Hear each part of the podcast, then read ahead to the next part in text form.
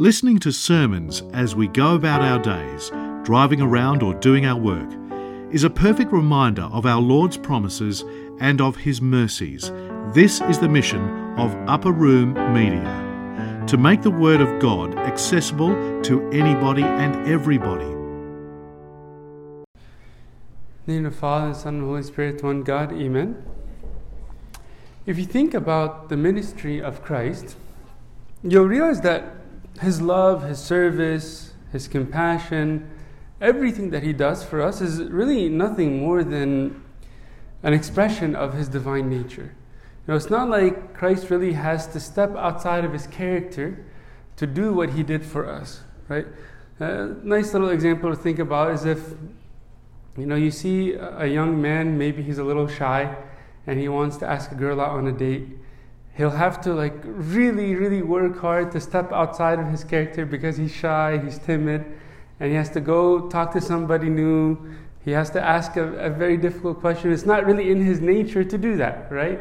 He's not really social and he's a little shy. So it's hard for him to go to someone new and, and ask them that question. But for christ when you see his love you see his service you see his compassion everything that he does it's an expression of his divine nature. It's who he is, right? His humility and his love and his service is nothing more than an expression of his nature. It's the divine nature of God to love and to serve and to, to even go down to our level, right? And that's why we say God is love, right? That's his nature, that he is love. Right now, that has a profound implication for us as human beings as well because we are created in the image and likeness of God. Right? So we are likewise wired to love. Right? We are likewise wired to serve. Like to act with humility, to act with compassion is really nothing more than a reflection of the nature we are created to have, the life that we are intended to live. And so whenever we look at the words of Christ, when he tells his disciples to go out and to serve, he sends them out two by two, and he says, I send you out as lambs among wolves. Carry neither money, nor bag, nor sandals. Don't take an extra tunic with you. Greet no one along the way. And he's telling them to go serve in this way. He's really not telling them to do anything contrary to their nature. He's kind of saying, go do what you're wired to do. Go live the way you're intended to live. Go love and serve because that's your divine DNA. Right? You're created in my image and likeness. You're created to love. And so go do what you're created to do. Right? And so when we go out and serve, when we help the poor and the sick, those who are in need, we really don't have to step outside of our nature. What we're doing is actually stepping into our nature. We're doing what we are created to do. What's natural for us to do is to go to the poor, to go to the sick, is to even to satisfy this need that we have because we're wired with a need to love, a need to serve, a need to go out to those who are, are, are poor and sick, the needy, right? In, in a sense, we need those who are in need. St. John Chrysostom says, The rich exist for the sake of the poor, the poor exist for the salvation of the rich. The poor exist for the salvation of the rich. So again, we are in need of those who are in need. Right? We need the poor because we need someone to serve. We need someone to, to help. And not just the poor in the literal sense of those who are homeless, those who have nothing, but our family and our friends. Whenever someone is a little down and needs a word of encouragement. Whenever someone is going through a tough time and you give them a word of advice, you give them their time. Whenever a friend of yours is just struggling with a problem at school, whenever he needs a little bit of tutoring for his classes, someone who's in need in those simple, practical ways, right? We are in need of those who are in need, right? That's why Christ said it's more blessed to give than it is to receive. Right? And so, the reason we're often empty, you know, those times in your life when you feel empty, you feel that there's a void in your life, it's because we're not satisfying that need. right? It's often because we are not stepping into our nature. We're not stepping into this life of service. We're not stepping into this life of love, right? A lot of times, we, like we feel a little empty. We feel like something's missing, and typically it's because we are not living the life we are intended and created to live, right? And so, think about whether I'm putting an effort into this this path, whether I'm really putting my heart into a life of service. Do I wake up in the morning asking God, Lord, how can I serve you? Please use me today in whatever way that you wish. I'm yours. I'm at your disposal. I want to serve you. I want to love your body, the community of Christ, the world that you created, the world that you redeemed with your blood. I want to serve you. Right? Do I intentionally commit my life to that path? Right? Or am I neglecting it? Or am I just kind of stumbling along the way with a sense of apathy, with indifference. And if I serve, I serve. If I don't, I don't. No big deal. Right? A lot of times we may even come to church and we say, okay, I'm going, I'm praying, I'm a part of those who are serving, but I'm not really active. I'm not taking an initiative. I'm not proactive in the way that I serve. I'm not going to Abuna Abuna, what can I do to help? Like nothing puts a bigger smile on my face than that. When someone comes to me and he says, Abuna, I want to serve. Put me wherever you want. Use me however you want. I say, perfect. That's the model that the disciples lived by. Right? Think about the way that they served. We pray this in the doxology. Their voice went forth upon the face of the whole earth, and their words have reached the ends of the world. See, the disciples were not indifferent. They had no apathy Right? They were passionate. They served with fire. Their voices went to the ends of the earth. They didn't just sit around waiting for someone to convince them what to do. Right? They took the initiative on their own, and that's the hallmark of a loving, serving Christian. Right? That's the hallmark. It's not like, oh, this is an exceptional Christian because he's serving, he's going out of his way, He's taking an initiative. Look, he's going to clean this, he's going to help there, he's going to do this. And a lot of times we look at that servant and we say, oh, this is the exceptional Christian. No, this is the ordinary Christian doing what he's created to do. Right? And that's a reflection of the life of the disciples. The apostles and the disciples went to the ends of the earth. Think of someone like St. John that went to Asia, someone like St. Thomas went to India. Peter went to Rome, right? It's not like they sat around, maybe I'll help this person, you know, nearby here. No. They went to the ends of the earth. Am I willing to go to the ends of the earth to serve my brother, to serve my neighbor? Right? Or am I waiting for someone to twist my arm to do it? Right? That's the most critical question I can ask myself. Where is my initiative? Where is my heart? Is it set on serving God? Because if it is, God will open every door in front of me. If I wake up every morning and I tell God, I want to serve you, I want to love you, I want to give you my heart, God will say, Here's a door to do that. And here's another door to do that. Here's this opportunity, here's that opportunity. And He'll provide countless opportunities for me to do that. Because He wants nothing more than to enrich my life, to satisfy me to give me the joy and the grace that comes with serving Him. Right? He wants nothing more than to give me that joy. When the disciples went out to serve, nothing could get in their way. All the adversities, all the trials, all the tribulations that they faced could not shake their commitment to serve. Several times they were captured, they were tortured, they were imprisoned, and you'll see the same exact theme. In Acts 4:20, Peter and Paul respond to those who capture them, who try to prevent them from preaching. They say, "We cannot but speak the things which we have seen and heard." I can't not speak. I can't not preach. I can't not serve. I can't not share the good news. Right? It's in my nature. It's who I am. It's what I'm created for. Right? It's like Michael Phelps can't not swim, right? Michael Jordan can't not play ball, right? All of these people that are created for a specific lifestyle, like they can't not do what's in their DNA, right? We as Christians, we cannot not speak. We cannot not serve.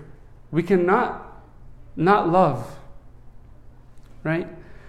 I remember just in, in the few short years that I lived in Egypt as a young child, and I mean, I came here when I was eight years old, so I, I was really young, but I still remember this vividly that all of the servants, all the Sunday school servants, would go around from house to house before liturgy in the morning.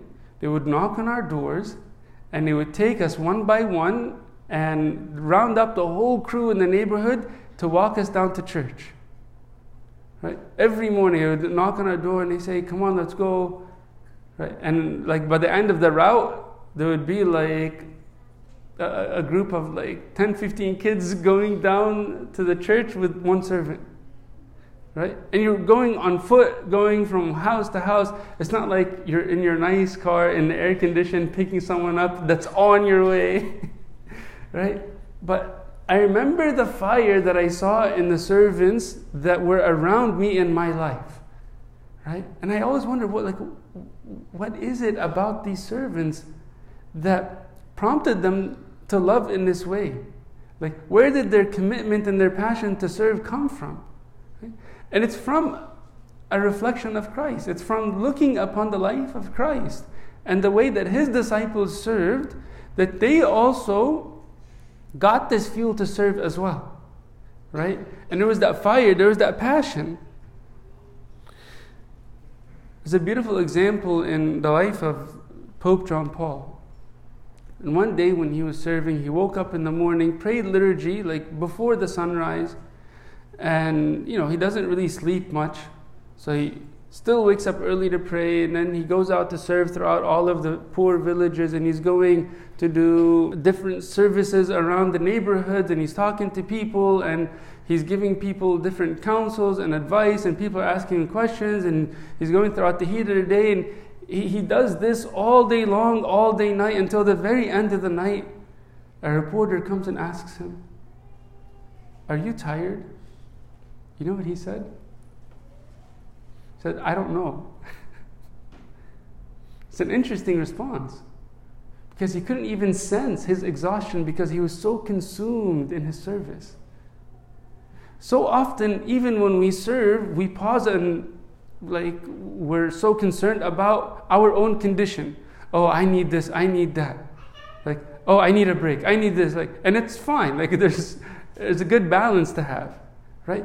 But I really wonder if the disciples of Christ kept taking breaks, kept stopping to think about their own needs, you know, kept thinking about whether people are treating them fairly or not, they were just serving. They weren't thinking about anything else. At the end of the day, when they're exhausted, they couldn't even realize their exhaustion.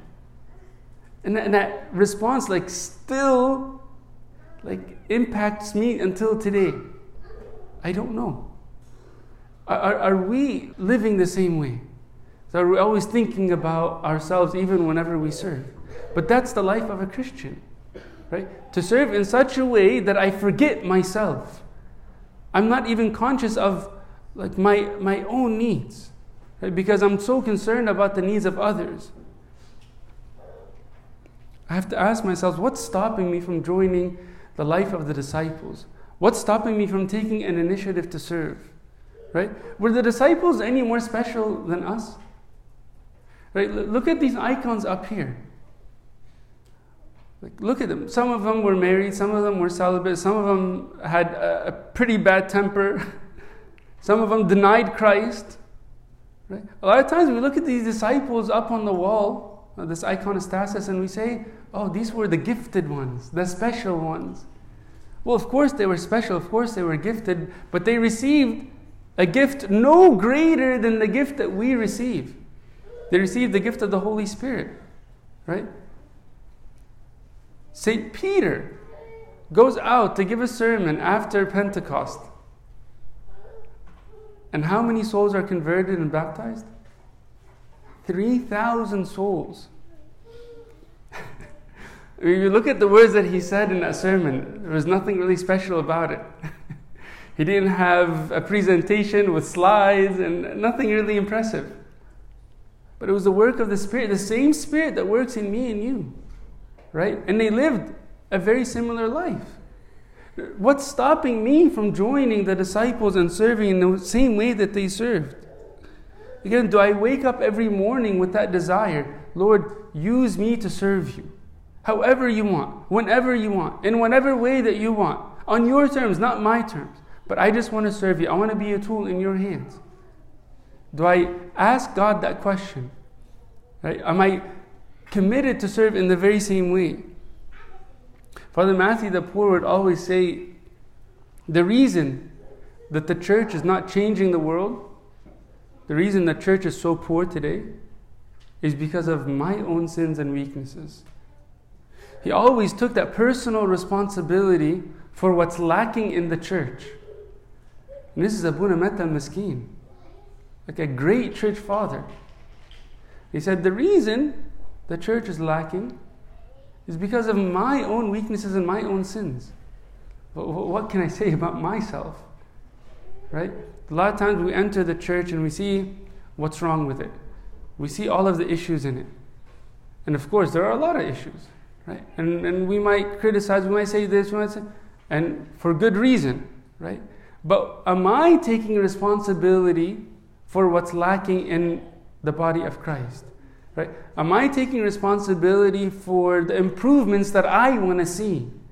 Not just in the church, but in my family, in my community, in my work, in the whole world. Right? So I consider the direction of the world a reflection of my own life.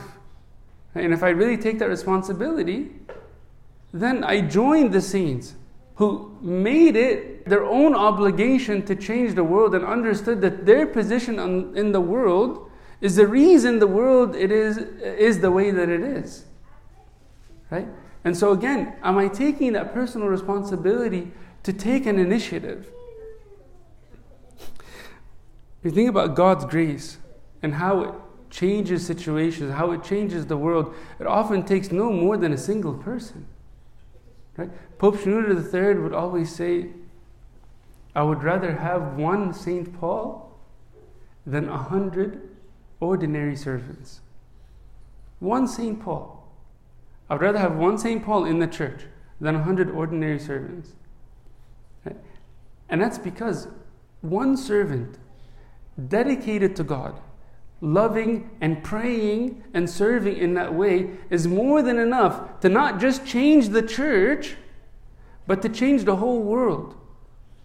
And I'm called to follow in the very same footsteps, right? It's not that I have to step out of my nature to do something different.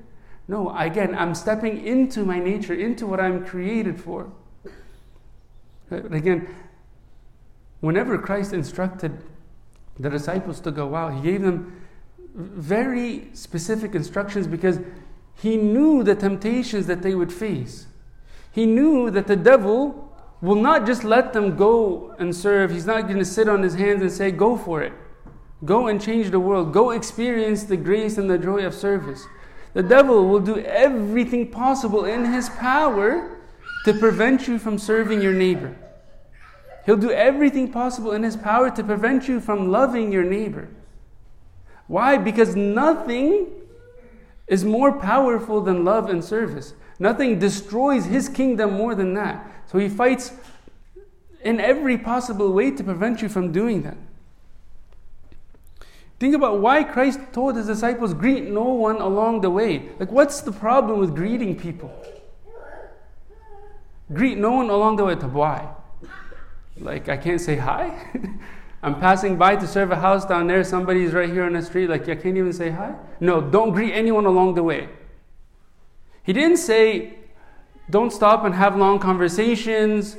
You know, don't stop and go to the theater. That maybe that's understandable if he said that, right? But don't greet anyone. Why? Because That greeting, so much as a greeting, is enough to distract you from your objective. You're on a mission. You're on a mission to love and to serve. You have no business stopping every minute to say hi, and to say hello, and one hello after the next by the end of the day. You've totally wasted your time. At the end of the day, you have nothing left to give. Right? You'll face trials, you'll face tribulations. You're sent out as lambs among wolves. Right? God makes it very clear. Right? Don't be surprised that you're getting tossed in the fire. Right? I send you out as lambs among wolves. In Sirach 2, verse 1, he says, My son, if you come forward to serve the Lord, prepare yourself for temptations. If you're going to serve God, if you're going to take a step towards service, prepare to get rocked. prepare to get devoured. Prepare for trials, for tribulations, and for temptations. Right? And it boggles my mind when people go to serve God and all of a sudden they're shocked by the trials that come their way. Abuna, I started doing the service and all of a sudden it's a mess. All of a sudden there are problems. All of a sudden, it's like, great, you're doing it right. You're on the path of, like, you're following in the footsteps of Christ. You're following in the footsteps of the apostles. Right? So prepare yourself for temptations whenever you embark on this path. Right? And if you prepare yourself to serve God, if you prepare yourself to serve with your whole heart, you'll taste the sweetness of service. Right? And that's what sets the spark. If you taste the sweetness of service, you'll meet Christ face to face. If you really want to go out and serve and your heart is set on service, you'll meet him face to face the very same way the Saint Peshoy met Christ face to face. I promise you. You don't have to be a monk out in the desert to see Christ face to face. All you have to do is go out to serve with that heart. Right? And and you don't have to go far. You don't have to go to India like Thomas. Like here, in the valley, at Christ the Savior, at your work, in your family, at your house, right? In uh, the community around you, among your relatives, right? That's where you'll meet Christ face to face. Remember a month ago when we went on this service trip, we all experienced the very same joy that the disciples expressed at the end of this passage. Right? Remember, they come back and they're celebrating, right? The demons are subject to us in your name. They're, they're all celebrating. It's almost like they won the championship and they're coming back fist pumping and like, yeah, we did it, right? And Christ tells them, yeah, sure, that's good. I'm sure you had fun.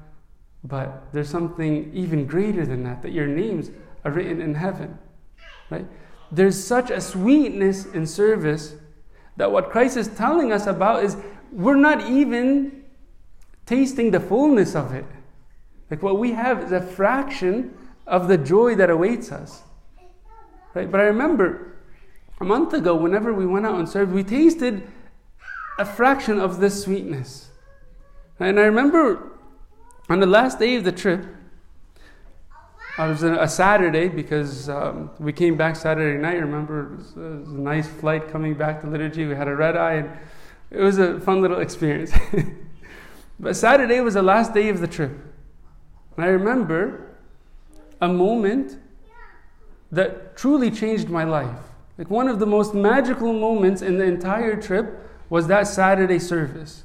Right? But before I explain to you what happened in this service, just backtrack a little bit. A couple of days earlier, I remember throughout the whole service, we dedicated time and effort and energy to serve. We were praying liturgy every single day. We were sleeping for no more than like four or five hours. Like our whole heart was set on serving God, right? And so we really experienced the joy of service every day. We went out, we served, we saw different people, we had different experiences, we were in different situations. It was beautiful, right? And then on Thursday, we did a really cool service when we went out to the homeless encampments. And like because we had so much fun, I said, you know what? Let's do this service again in the last day of the, the trip on Saturday because we have a little bit of time throughout the day. And so as soon as I said that, the devil had a field day. Right? He had a lot of fun with this because he started planting these seeds, these thoughts of frustrations. You know, our last day is supposed to be fun because we've been serving the whole day. And like it started causing a little commotion. And, and I sense it was just the devil trying to work and tr- trying to irritate everyone around. And so I looked over to John because you know we're serving together. Like this is perfect. I know, I know we're heading in the right direction. The devil is really trying to stop us from accomplishing our goal. So we, we, we talked to them for a little bit and explained to them, you know, the, the whole objective behind service and all of that. And after a long talk, you know, the next morning, the group comes back to us and it's like, you know, I don't know what we were talking about yesterday. Like, I think it was really the devil just trying to mess with us. We really want to do this service on Saturday. Right? And I remember that whenever we went back to the homeless encampment, as soon as I walked into this, this area, there's a couple of little kids playing basketball, and they saw me. And a little kid from a mile away, I remember his name's RJ, little kid, maybe like eight, nine years old. From a mile away, he sees me, and he's like, Pastor, Pastor! And he runs full speed right? And he jumps like five feet in the air and he like tackles me and he gives me this big hug and he squeezes me so hard like I'm almost suffocating. And like I'm telling you, I almost just broke down in tears because at that moment, I felt like the most significant man in the world. Like at that moment, I realized that I meant the world to this little kid. Why? Just because Three days earlier, I spent 10 minutes with him playing basketball. Three days earlier, I went down to his level and just spoke to him. And because I gave him a little bit of time, because I had a little bit of fun with him, he saw me and ran to me like I was the savior of the world. He thought that I changed his life. But what he doesn't know that He changed my life in ways He can't even imagine. Right? And I remember after this, this service, went back to the group and we reflected on our whole week and I asked them, what was your favorite part of the whole trip? Every single person said, this last service. And it was the last service that the devil was trying to prevent us to do. It was the last service that faced the, the biggest confrontation Right? It faced the biggest obstacle. Remember, you will meet Christ in the places you're tempted to avoid. Like you will meet Christ, you'll experience joy in the places that are most uncomfortable.